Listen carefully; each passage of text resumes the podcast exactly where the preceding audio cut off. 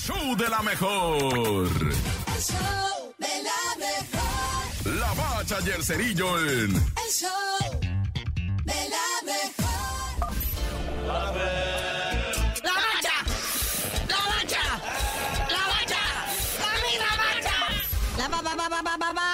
Bacha, bacha, bachita. Ahorita, ahorita platicamos de todo, porque hay harto, hay harto de qué tirar netas. Pero primero, hay que recuperar un partidito pendiente de la jornada 1. Sí, se trata del Atlas y Toluca, los Diablos Rojos contra los Rojinegros. Un partido pendientito allá en lo que viene siendo el Estadio Jalisco. Pero vámonos al carnalito. Resulta que esta semana ya se les vence el tiempo para elegir nuevo director técnico de la selección nacional. Ya está, mi loco Bielsa.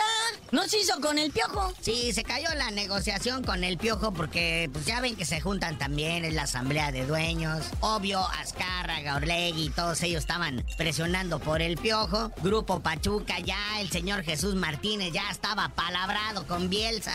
Entonces lo que hicieron es que al grupo de Azcárraga y de Orlegui les dieron la dirección de selecciones nacionales que está Ares de Parga, un pillo que estaba antes manejando en los Pumas. Adorado. Y pues el señor Martínez les come el mandado y él dice que va a poner al DT al chido. Es Marcelo el Loco Bielsa. Entonces ahí viene Marcelo el Loco Bielsa. Dicen que en las próximas 24 horas tienen que amarrar esa contratación y presentarlo en la próxima semana. Pero ¿sabes quién sí me da cosita? El señor Memo Almada, el director técnico del Pachuca. Se lo ha ganado el ser DT de la selección nacional. Está activo en el fútbol mexicano. Ya fue campeón. Se le llenaron sus ojitos de lágrimas así. Nomás dijo, sí está bien lo que ustedes digan. Yo nomás aquí sigo órdenes, lo que ustedes me manden. Y qué agüita. Ay, pero mira, nos libramos del piojo. Pero Eso es lo que cuenta. Adiós, piojo. Oye, también, ahora que se juntaron los dueños, otros de los chismes calientitos. Ahora sí, se va el repechaje y regresa el ascenso.